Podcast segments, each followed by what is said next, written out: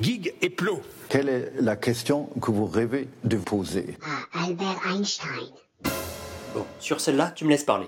D'accord D'accord. Alors. euh, Bah déjà bonjour. Oui, mais il n'est pas français, Einstein. Alors Guten Tag. Voilà, alors Guten Tag. Alors, cher monsieur Einstein, vu la désillusion qu'ont connue vos théories, Sehr geehrter Herr Einstein. vu la désillusion qu'ont connue vos théories, tu ne traduis plus Non, je fais une petite pause. Hmm, bon, il traduira. Vu la désillusion qu'ont connue vos théories au congrès Solvay de 1927, où le physicien Niels Bohr affirma que la réalité physique pouvait être décrite par le principe d'incertitude ou fonction d'onde. C'est pas plutôt le cochon d'onde Non, fonction d'onde. Bon, voilà, je ne sais plus où j'en étais, moi. Vous étiez en train d'étaler votre science. Ah oui, voilà, c'est ça, merci. Hmm, Niels Bohr, donc, qui affirma ce que je viens d'affirmer à l'instant. Quel copieur. Maintenez-vous donc ce que vous affirmiez à la sortie de ce congrès, à savoir que Dieu ne joue pas avec les dés. Dieu joue avec des dés. Mais non, il ne joue pas avec des dés. Bah merci, pas besoin de s'appeler Einstein pour savoir que Dieu a autre chose à faire que de jouer avec des dés. Oui, mais lui, il l'a prouvé scientifiquement. Que Dieu joue à la belette Tu as appris ça Ah la belette. Tu as appris ça Ah la belette. Mais Dieu ne joue pas aux cartes. Ça on ne sait pas, on sait juste qu'il ne joue pas aux dés. Hein C'est ça qu'on pourrait poser comme question à Albert.